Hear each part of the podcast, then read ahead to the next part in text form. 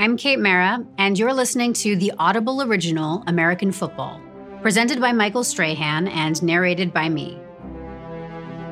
Sure, we all have our favorite teams and chase the excitement all season. But just how did football get its start, then explode in popularity? I'm taking you through the fast paced tale of American football, its central figures, and how, rife with class conflict, football transitions from an amateur sport to one of the most prolific and valuable leagues in the world. The dramatic history is bloodier, dirtier, and more tumultuous than you know.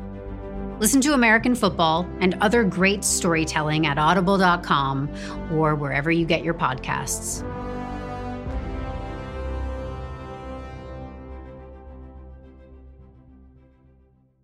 American Football is an Audible original produced by the History Channel, Misher Films, and SMAC Entertainment. The NFL is a team comprised of many, many teams owners, players, stadium workers, officials, all working to make a game a winning product for the players, the fans, and all others involved. While it may seem like a well oiled machine at this point, that's because all of the teams work so diligently at making it appear so. But before the machine was pumping out the prodigious product we now enjoy, it was still a team trying to work out the kinks and understand the summation of its parts. It was 1925, and the experiment that was the NFL was about to be tested. They now had an opponent, and they were about to find out if every one of them had the singular focus and commitment teams have to win or be stopped. I'm Michael Strahan, and this is the season finale of American Football, Chapter 8 The Grange War. The sport of American football was a game of war played on a battlefield with two opposing sides trying to advance in each other's territory. But in 1926, those battles shifted from the field into the boardroom. Forget Canton versus Massillon or Thorpe versus Pollard. This fight was Joe Carr versus C.C. Pyle, the purist versus the showman. This is Erin Andrews standing outside the Colony Theater, and the lights have never shined brighter on Broadway. A who's who of New York and Hollywood have gathered for the premiere of One Minute to Play, the silver screen debut of everyone's favorite All American football sensation, Red Grange. Oh, look, it's Charlie Chaplin stepping out onto the red carpet. Is that Harold Lloyd and Mary Pickford right behind him? Of course, none of this blitz would even be possible without CC Pyle, who we see just walking up with his client and star of tonight's film, Red Grange. The NFL is surely sad to lose the Time magazine cover boy, but their loss is the AFL's gain. Grange will be leading Pyle's New York football Yankees this year, a move that does make you wonder can there really be more than one gridiron giant here in New York? Far away from the flashing cameras and big city lights, in Columbus, Ohio, Joe Carr was thinking the same thing. The NFL had lost football's biggest superstar and was back on its heels. It would have to fight for players, fans, and media attention with Pyle's Upstart League. Here's former NFL head coach and CBS analyst Bill Cowher. Sometimes creating an uncomfortable environment is not an unhealthy thing. Uh, sometimes we can get too comfortable, which I think can equal complacency just getting comfortable being uncomfortable because I'm going to make you uncomfortable. That's the only way that you get the very best out of people. Still, Carr believed the fledgling NFL had a solid structure in place and could beat back the competition. Troy Vincent, NFL vice president and former defensive back. My former teammate, Brian Dawkins, he used to always say, We're about to go in the dungeon. Two gonna enter and one's gonna leave. And it ain't gonna be me that's be left behind. Talking to reporters, Carr stressed that pro football was a risky, unpredictable, and costly business. Neither he nor the other owners who'd supported the game for years had gotten rich off the endeavor. They did what they did for the love of the game. To sell out the sport to someone like CC Pyle, who was interested only in flashy premieres and lining his own pockets, was not a recipe for long term success. Here's Joe Horrigan, senior advisor to the Pro Football Hall of Fame the AFL represented everything the NFL didn't want to be. CC Pyle, he was a businessman first and really didn't give a damn about the sport. He was stealing the success of the National Football League. There was nothing uh, noble about the 1926 American Football League. Back in New York, Pyle held marathon sessions with businessmen interested in funding the AFL. This is where Pyle thrived the art of the deal, spinning tales of future success that made investors salivate. He was kind of a P.T. Barnum of his day. He was not someone, you know, that said, oh, I'm doing this for the love of sport. He was doing it for the love of money. Pyle himself was flush with cash from his barnstorming tour and was promising to put that money where his sizable mouth was. He would fund the Grange led New York football Yankees, but if other teams needed his help, he'd be happy to own a piece of them too. Some might question the conflict of interest inherent in a single person owning stakes in multiple competing teams. CC Pyle was not one of them. Pyle started building his football organization from scratch, targeting every big city where the NFL had a presence and some where they didn't. Every team would have a hook, anchored by stars that embodied the team's identity. If those stars could be pilfered from Pyle's rivals in the NFL, all the better. Pyle had scheduled his New York football Yankees to play at Yankee Stadium, just 1,000 yards from the Giants' polo grounds. But how much better would it be if he also stole the Giants' star tackle and their famed coach, Bob Folwell? To ward off further defections, Mara upped the salaries of all his players, a move that would prove costly not just to him, but for all of the NFL teams now forced to pay top dollar for talent. Here's NFL historian Chris Willis. Some of the early owners of the NFL, it was a lot of Midwest, hardworking individuals. These weren't super wealthy owners. I mean, the Broncos just sold for what five billion dollars, you know, to the Walmart family. That's what you have now. Well, back then you had a guy who ran a gas station. Here's former Pittsburgh Steelers quarterback Ben Roethlisberger. How hard is it to own a pro football team? It depends on how much money you have. It, some of these owners just have unlimited resources and they just treat their team like a, a, a, hobby. But if it's your livelihood and you're really relying on wins and losses and championships, it can be probably pretty tough.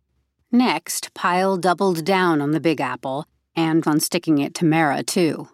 He created the Brooklyn Horsemen, not because the borough was known for its stables, but because he'd lured half of the famed Notre Dame Four Horsemen likely the greatest collegiate backfield of all time. When Pyle set up the AFL, there was Newark, there was Brooklyn, and then there were the New York Yankees. And that was a direct shot at Tim Mara. You know, take a little bit away from his uh, market, from his crowd, fan base maybe.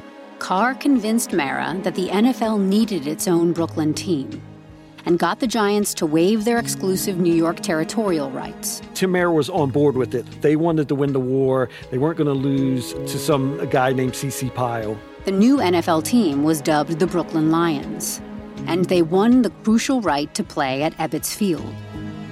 Next on Pyle's list of NFL fiefdoms to target was Chicago, home of the Bears. If Halas had agreed to sell Pyle a 50% stake in the Bears in the first place, this war could have been averted, but now all bets were off. Pyle wooed Bears star Joey Sternaman, telling him that if he joined the AFL, Pyle would give him his own team in Chicago to coach and run. What made this particular acquisition so shocking was that Joey's brother was Bears co owner, Dutch Sternaman. Pyle also had his eye on another Chicago star, 31 year old Paddy Driscoll of the crosstown Chicago Cardinals. Pyle offered Driscoll a deal he knew the Cardinals owner, Chris O'Brien, couldn't match. The Chicago Cardinals, although they had uh, claimed the NFL championship, they were in dire straits financially. Carr was worried. He had to keep the cards playing in the NFL at all costs. He convinced Halas and O'Brien, sworn rivals in the past, to make peace in order to keep the league together. O'Brien agreed to sell Driscoll to Halas for some much needed cash. Ben Roethlisberger. I couldn't imagine jumping to a different team before a game or even being traded halfway through a season can be tough because the offense can be completely different. It's great having an off season with a team so you can get to know what a receiver's like or a running back or a line. When you're asked to lead these guys, you need to know people. It's hard to just walk into a locker room and be like, hey guys, I'm your new leader. O'Brien hated to lose his star especially to the Bears. But he was going to lose him anyway, so better to keep Driscoll in the NFL if he could. Bill Cowher. You know, a lot of times it's not what you're willing to um, uh, contribute to something, but it's what you're willing to sacrifice that could be the, the, the one intangible that can really get you over the top. Carr knew from experience this war would be one of attrition. The more teams he started with, the better chance he'd have some standing at the end. The NFL's priority to sign teams in big markets had to be paused indefinitely. Here's Joe Horrigan. Some of those weaker teams were there, as I keep saying, as just the cannon fodder for the bigger teams. They would be pawns to sacrifice. But such are the hard decisions of generals and league presidents alike. But if Carr, Halas, and Mara had hoped to scare off CC Pyle, they did not know CC. He convinced the entire Rock Island Independents to switch their allegiance from the NFL to the AFL instead. Pyle also went on to add teams from new cities, including the Los Angeles Wildcats, Boston Bulldogs, Cleveland Panthers, and Newark Bears. As for LA, no one expected them to compete all the way from California. Instead, they were a traveling team, packed with West Coast stars. There was no doubt CC Pyle was a hustler, showman, and conjurer of the highest order. But credit had to be paid where credit was due. In less than a month, starting with just one star player, he'd managed to create an entire rival football league across the country, utterly from scratch. Jack Silverstein is a Chicago sports historian. The line in Wayne's World when uh, one of them says to the other, Is it smart to sell a show we don't own? And he says, By tonight we will. That was CC Pyle.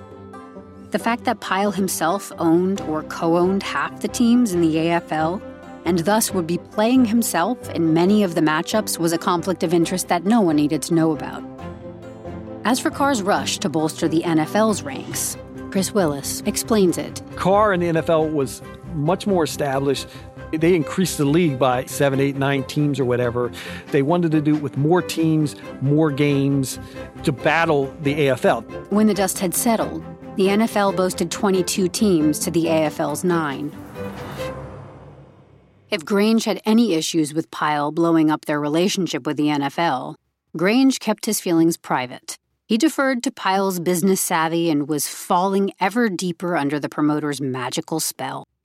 Pyle and Grange were off to Hollywood to promote themselves and hang with movie stars. For Red Grange, the Wheaton Iceman, it was an eye opening experience. Chris Willis.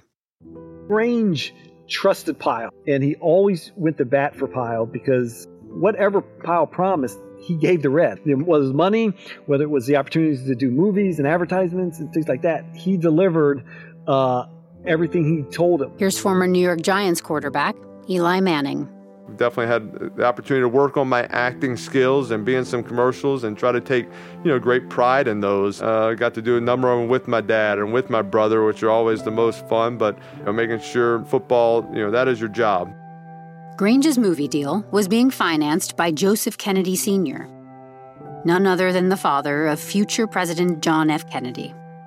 The silent film he made with Grange was called One Minute to Play, and it was big shocker, a football story. The main character, Red Wade, defies his father's wishes and, another spoiler alert, single handedly wins the big game for his college.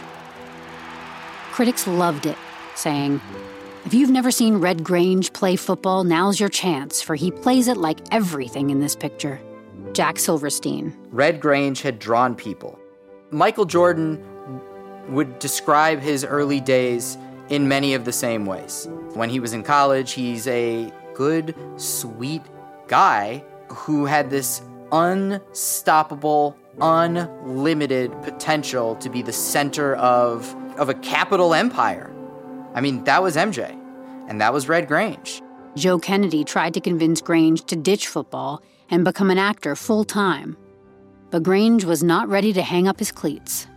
He had real football to play and opening day was fast approaching. It seemed like nothing could stop Grange and Pyle. The NFL would soon be relegated to history's dustbin. However, there was one last wild card still in play. a rising star whose popularity was on track to rival that of Red Grange himself. A player whose choice of league could tip the balance of power one way or the other. That man was the amazing Stanford fullback, Ernie Nevers, aka the Blonde Bull. Born in Willow River, Minnesota in 1903, Nevers and his good friend, Ole Haugsrud, tried out for the high school football team together. Eventually, Nevers lost his baby fat, and his natural abilities showed through. Nevers wanted to handle the ball on every play. Quarterback Aaron Rodgers. In my sporting career as a young person, I always wanted to be in that position of influence. So, point guard in basketball, pitcher, shortstop in baseball, and then obviously quarterback in football. You know, having the opportunity to touch the ball every single play to have a direct impact on the game was always meaningful to me and always wanted, you know, to have the ball in my hands. When he got to Stanford, Nevers got his chance at fullback and quickly became a legend for never being tackled for a loss in three years of varsity play. Chris Willis. When you look at Ernie Nevers' playing style, I mean, he was definitely the bruiser. He had no uh, wiggle in his moves. He was, uh, you know, three yards in a cloud of dust, but it was hard to stop him. Here's legendary running back Barry Sanders. It actually did feel good to lower your shoulder. normally, it was a guy my size or smaller and be able to run him over or run through him. I prided myself in that. For me, it was good to at least have that ability just because you want to keep guys on their toes. Things really clicked when Pop Warner, Jim Thorpe's old coach from Carlisle, became Stanford's new head coach. Nevers loved Warner and would do anything for him. Warner said that Nevers was a player without fault. He could do everything Thorpe could do, and he always tried harder.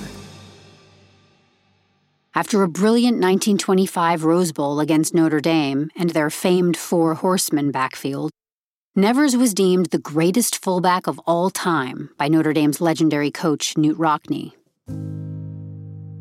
It made sense that both leagues were desperate to sign Nevers to their cause.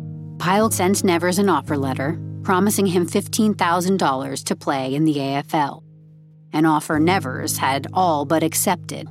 But before Nevers could make it official, he got a surprise visit from his old childhood friend and high school teammate, Ole Haugsrud. Ole had bought out the struggling Duluth Kellys, an NFL team named after a local hardware store.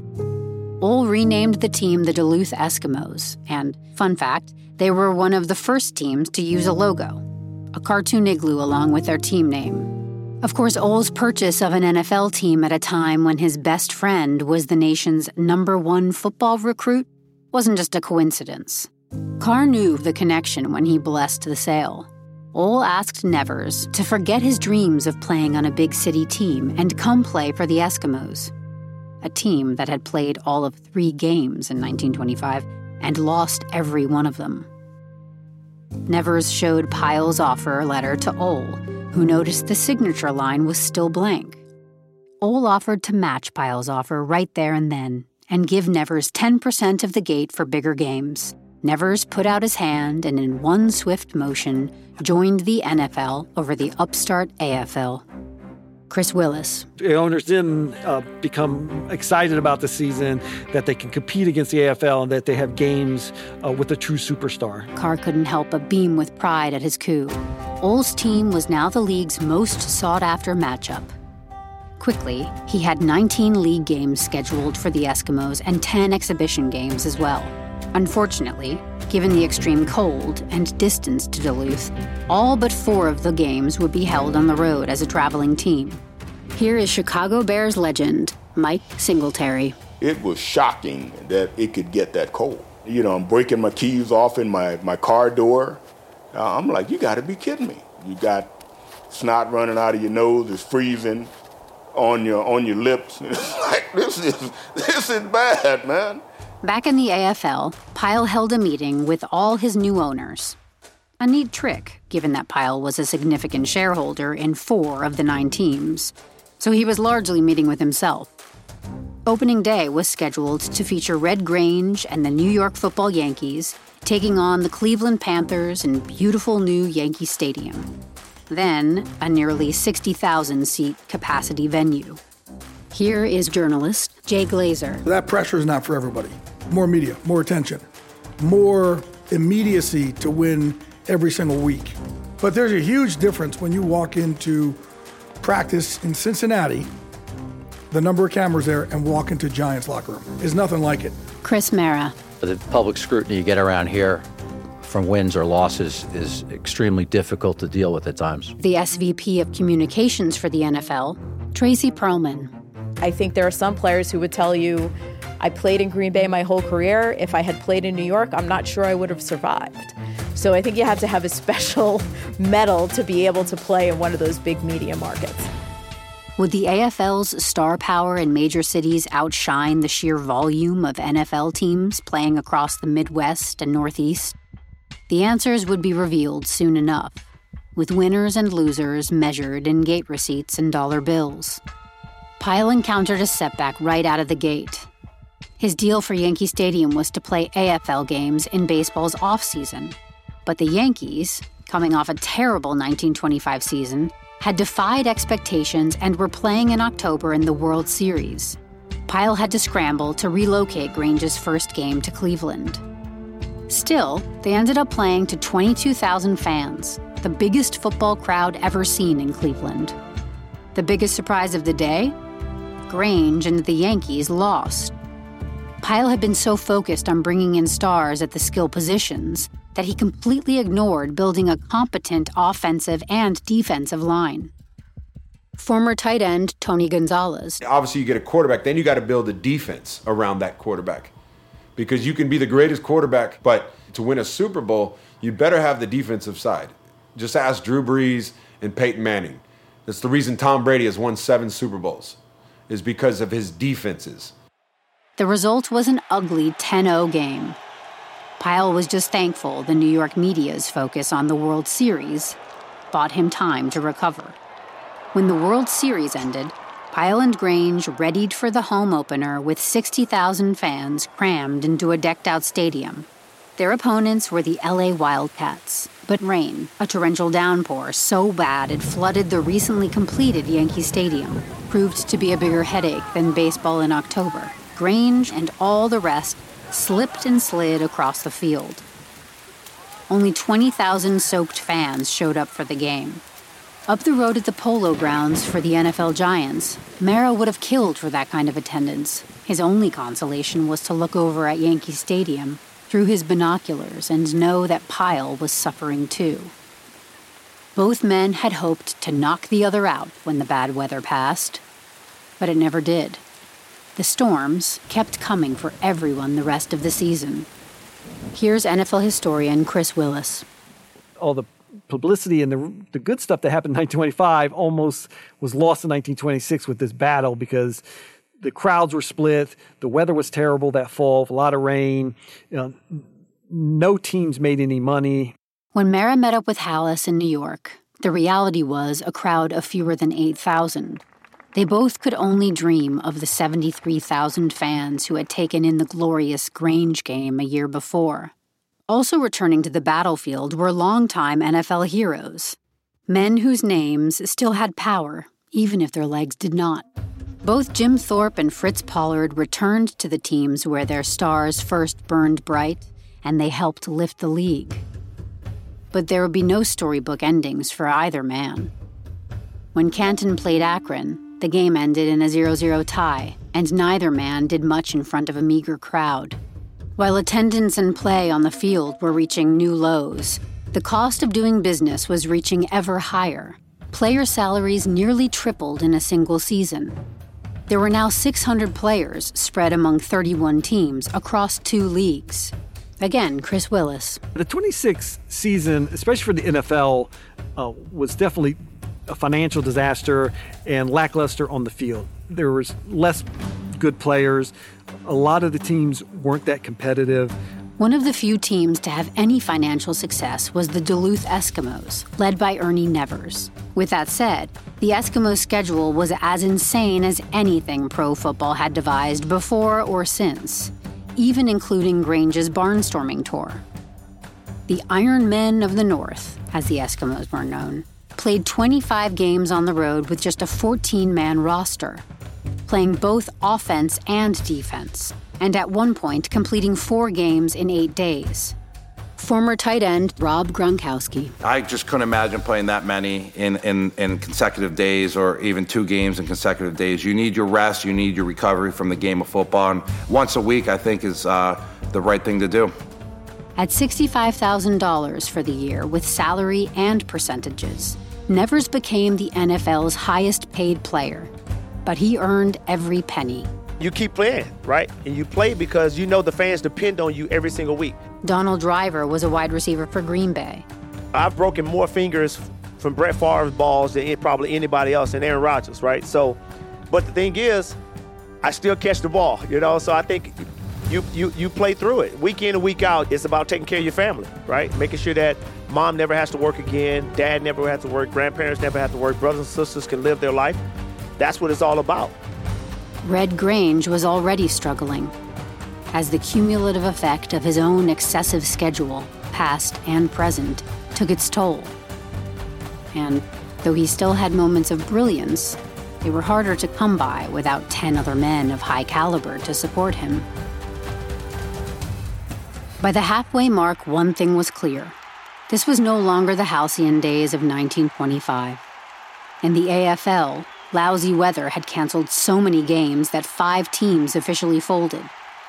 The remaining AFL teams, the Yankees, Quakers, Wildcats, and Bulls, were still pressing forward, but they all had one thing in common. They were all largely funded by C.C. Pyle himself. He was keeping his league afloat, but it was taking on water fast. Rumors spread of a possible merger for the two leagues, but Pyle put the kibosh on that, saying the rain couldn't keep on forever and their luck would soon change. His luck did change. They got worse. Grange was hurt in a Thanksgiving Day game and had to sit out the second half. The Yankees lost to the Quakers and fell out of contention for the AFL championship. Without Red Grange challenging for the title, the whole league seemed to lose steam. Not that the NFL was killing it either. Seven teams had folded, and more would do so by season's end.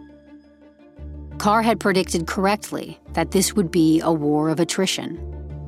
In his quest to frustrate Pyle, Mara had hemorrhaged forty to sixty thousand dollars. If this war didn't end soon, there would be nobody left to pick up the pieces. As the season wound down for both leagues, the Frankford Yellow Jackets, based outside of Philly, were crowned NFL champs the Philadelphia Quakers were crowned champs of the AFL, with little notice from the press, who had tired of so much bad football.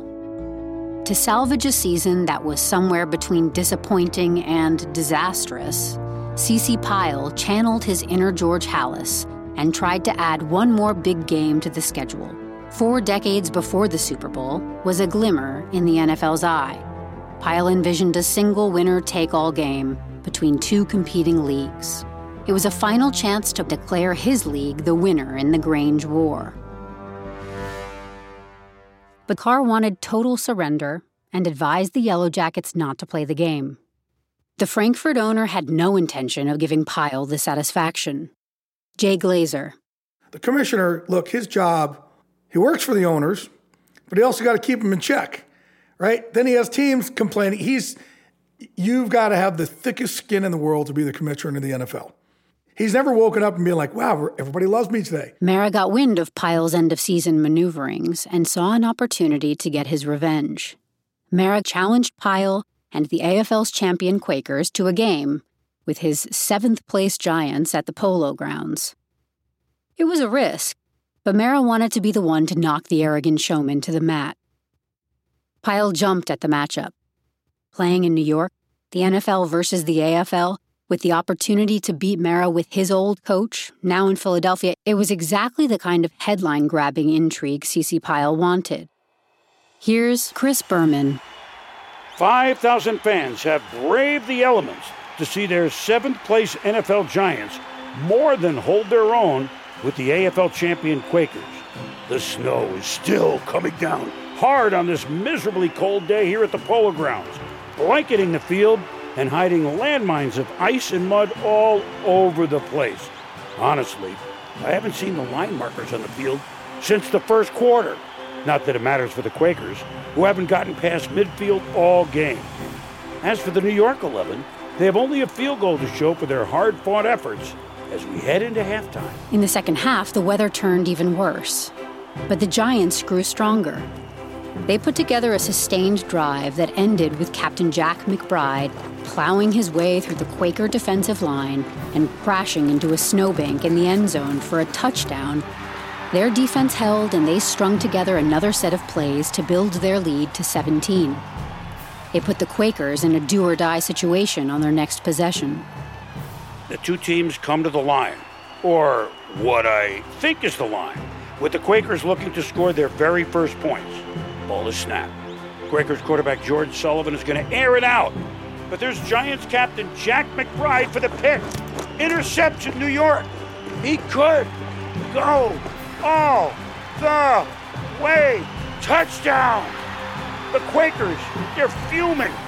Running back Joe Costa cheap shots McBride in the end zone. And oh man, Al Nesser, the last of the fabled Nesser brothers and last pro player not to wear a helmet, he just dropped Costas with a right hook on behalf of the Giants team, and I think it's safe to say the entire NFL. With that punch, the story of pro football's origins, which launched with Al Nesser's oldest brothers over 25 years earlier, had finally come full circle. What started as organized chaos by a ragtag group of immigrants and Boilermakers on Sunday mornings to blow off steam was now looking a lot like the sport we recognize today. By the end of that championship game between the NFL and AFL, Mara's Giants had rolled over Pyle's Quakers 31 0. For Tim Mara, Joe Carr, George Halas, and the rest of the National Football League, the win was as emotionally satisfying as they come. Pyle had been humiliated and was forced to acknowledge he'd lost the war for football. It was finally time to make peace. Here's NFL historian Chris Willis.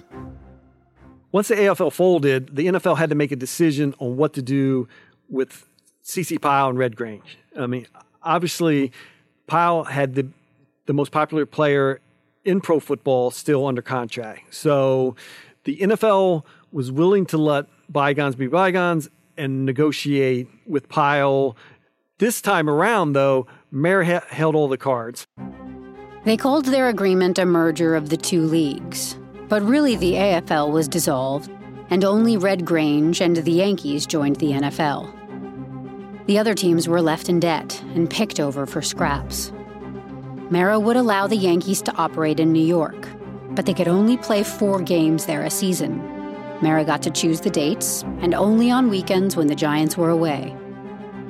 Pyle must have hated it, but he had no choice but to agree. Red Grange, now a shell of himself, only two years into the league, was left to wonder if he had a comeback in him to restore his tainted glory. Time would tell. Here's Buffalo Bills quarterback Jim Kelly. The thing is, uh, the older you get when you're done playing, the, when you walk away from the game, you wouldn't believe how many times I've heard, uh, was it worth it? Every single hit was worth it. Here's former Oakland and LA Raiders defensive end and Fox Sports commentator Howie Long. Listen, here's the thing about football. One of the greatest gifts that football gives you is that after football, everything else in life is easy. After the season, Carr surveyed the damage. It was not a pretty sight. Of his original 22 NFL teams, 18 lost money and only 12 would go on to play in 1927. Halas, for his part, could only hope that his Bears' glorious 1925 money making season wasn't an aberration. The only owner besides the Packers' Curly Lambeau, who still both played and ran the show. Little did either man realize it would be the intensity of this rivalry that would fuel the future of the league. And little did Halas, with his big city Bears, suspect it would be Lambeau's small town Packers, with their unique financial backing of the local community, that would become a dominant force in the decade to come. Aaron Rodgers. We obviously want to beat the Bears every time we play them, uh, but we've definitely got the best of them. We've actually flipped the all time series where when I got in the league and even when Farby became the starter, we were way behind on the head to head, and now we're ahead by, I think, seven or eight wins. Uh, uh, in the all-time series. So we love beating those guys. Hall of Fame coach Mike Ditka. We were the best, absolutely the best in 1985. None better. One of the best of all time. Probably was. So I, I'm very proud of that.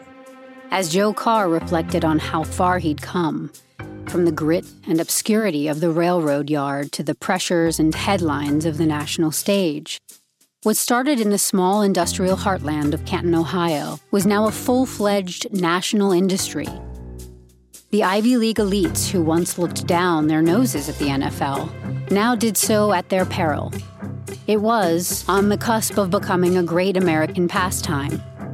In time, it could be the greatest. Here's Joe Horrigan. Joe Carr is the most underappreciated member of the Pro Football Hall of Fame, but maybe most underappreciated contributor to the National Football League. He was always about protecting the league first. Individuals come and go. This is, you know, league first, or we all die on the vine. It is a tenet of the of the league that Joe Carr set up that lives today. The idea of the shield is greater than the logo. For the heroes of yore, both Jim Thorpe and Fritz Pollard had played their final games in the NFL.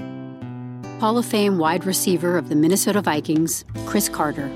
You know that it's a business, and if you don't do your job, they'll get somebody to replace you. Ben Roethlisberger. I had played the game for a long time, got to accomplish a lot of things in this game.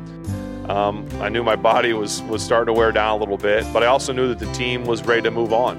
You know, just knowing that they were they were kind of done with me, just also helped me move along. I think so few people get to just leave on their own terms. Thorpe managed to have one last highlight, laying a crushing blow on Ernie Nevers, that the fullback said felt like he were being pile driven three feet into the ground. Here's former NFL head coach Bill Cowher. Those are the kind of guys, people that you want to have around for a long period of time. And I think they've always come along. Uh, sometimes it's through a skill set, sometimes it's through leadership. And, and hopefully there's something that uh, they can leave that kind of sends the message for other players behind them as the proper way of being able to be the consummate pro. Fritz Pollard was also fighting more than just a fading body. His forced retirement marked the beginning of the end for black players' participation in the league. Here's Damion Thomas, sports curator for the Smithsonian National Museum of African American History and Culture. It's interesting when we think about why Fritz Pollard is not as well known as Jackie Robinson. We know less about about the social context in which Pollard came to prominence than we do of Jackie Robinson. Jack Silverstein. You could say that Fritz Pollard was the first black player in the NFL. He's the first black quarterback in the NFL. He's the first black coach in the NFL. Former safety Malcolm Jenkins. You look at who your coach is, who's standing in front of the room. It's very common to see a position coach or a low totem pole coach to look like you, but the higher you go, the less of you you'll see. Fritz Pollard is that forgotten man in what could have been a lineage but wasn't. The Grange War wasn't a victory without casualties. Carr had kept the dream of an organized and unified league together through thick and thin. Peyton Manning. Football wouldn't be the same today if it wasn't for Grange and Thorpe and Pollard and George Halas and some of the founding uh, people of the NFL. There wasn't wide interest in uh, football back in those days, but you know, guys like Grange were just pioneers and kind of establishing the sport, and certainly um, very thankful for all those guys because they established the platform and kept people interested. And so there it was. The NFL had a future, complicated yet promising, despite prohibition and mounting racial strife. It was still the roaring 20s, and anything was possible. The stock market was soaring, and the sky was the limit. For the league not to succeed now, why the entire country's financial infrastructure would have to suddenly implode out of the blue, plunging half the country out of work.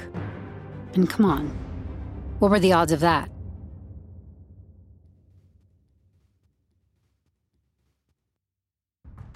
I would like to thank all the current and former players, historians, journalists, and everyone else who took their time to be a part of this very special, revealing experience. And most of all, I want to thank you for listening.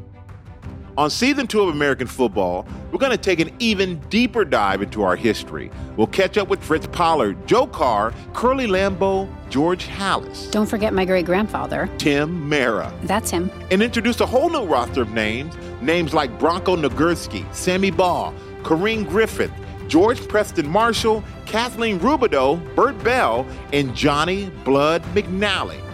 Amid the backdrop of the Great Depression, racial and civil unrest, and a burgeoning Second World War, football is going to navigate these waters while not being immune to any of them. We'll witness the rise of a host of new teams in Detroit, Washington, D.C., Boston, Philadelphia. You're forgetting my great grandfather. I said Tim Mara. We already did an entire episode about him and the Giants. Do you remember that? Not that one. The other one. That's right. How could I forget Mr. Art Rooney and the Pittsburgh Steelers?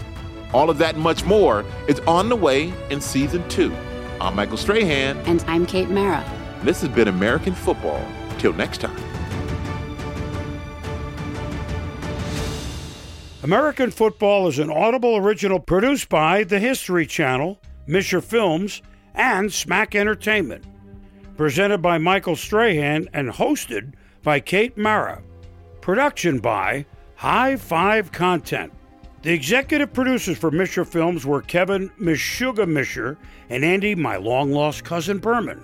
For SMAC Entertainment, Michael Strahan, Constance May the Schwartz be with her Marini, and Jose Alday Diaz. And for the History Channel, Jesse Don't F with Cats. And for High Five Content, Andrew, the man with the plan, Jacobs. The executive producer for Audible was Nick of Time D'Angelo.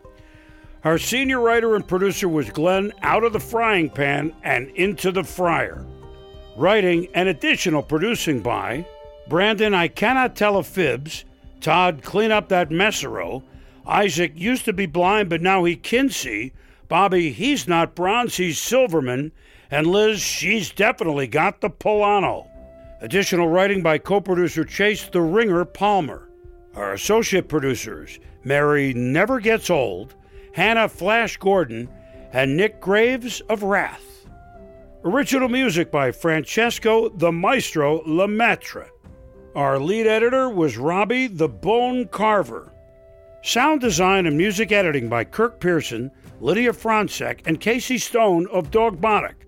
Additional editing by Hey Jude Brewer, Brian Flood, Bill Lance, and Brittany Turner. Final mastering by Michael Gino. Music supervision by Winslow The Future's So Bright and Premier Music Group. Casting by Jen Mello Aiello, with extra help from Jasmine Mootsina of SMAC. Research and fact checking by Bobby Silverman. Clearances by Adrian Elzy. Our recording studio was Soundbox LA. Consulting and audio provided by NFL Films and, in particular, Chris Willis, Jessica Body, and Linda Endress. Additional audio of President Eisenhower provided by Robert Wheeler. This season featured performances by Joe Buck, Kurt Menefee, Jim Lampley, Otto Bolden, Jeff Joniak, Bob Papa, Aaron Andrews, Gus Johnson, and yours truly, Chris, I'll never be your beast of Berman. Legal services provided by Diana Palacios and Sarah Burns of Davis Wright Tremaine. Audible head of U.S. content is Rachel Ghiazza. Head of Audible Studios, Zola Mashariki. Copyright 2022 by A&E Networks. Sound recording copyright 2022 by Audible Originals, LLC. This is Kevin Misher, the executive producer of American Football. I want to extend a special thanks to my friend Jon Favreau. Without his creativity and inspiration, this story would never have been born. Episode 5, Papa Bear, is dedicated to the memory of Ira Guyton. Thank you for listening.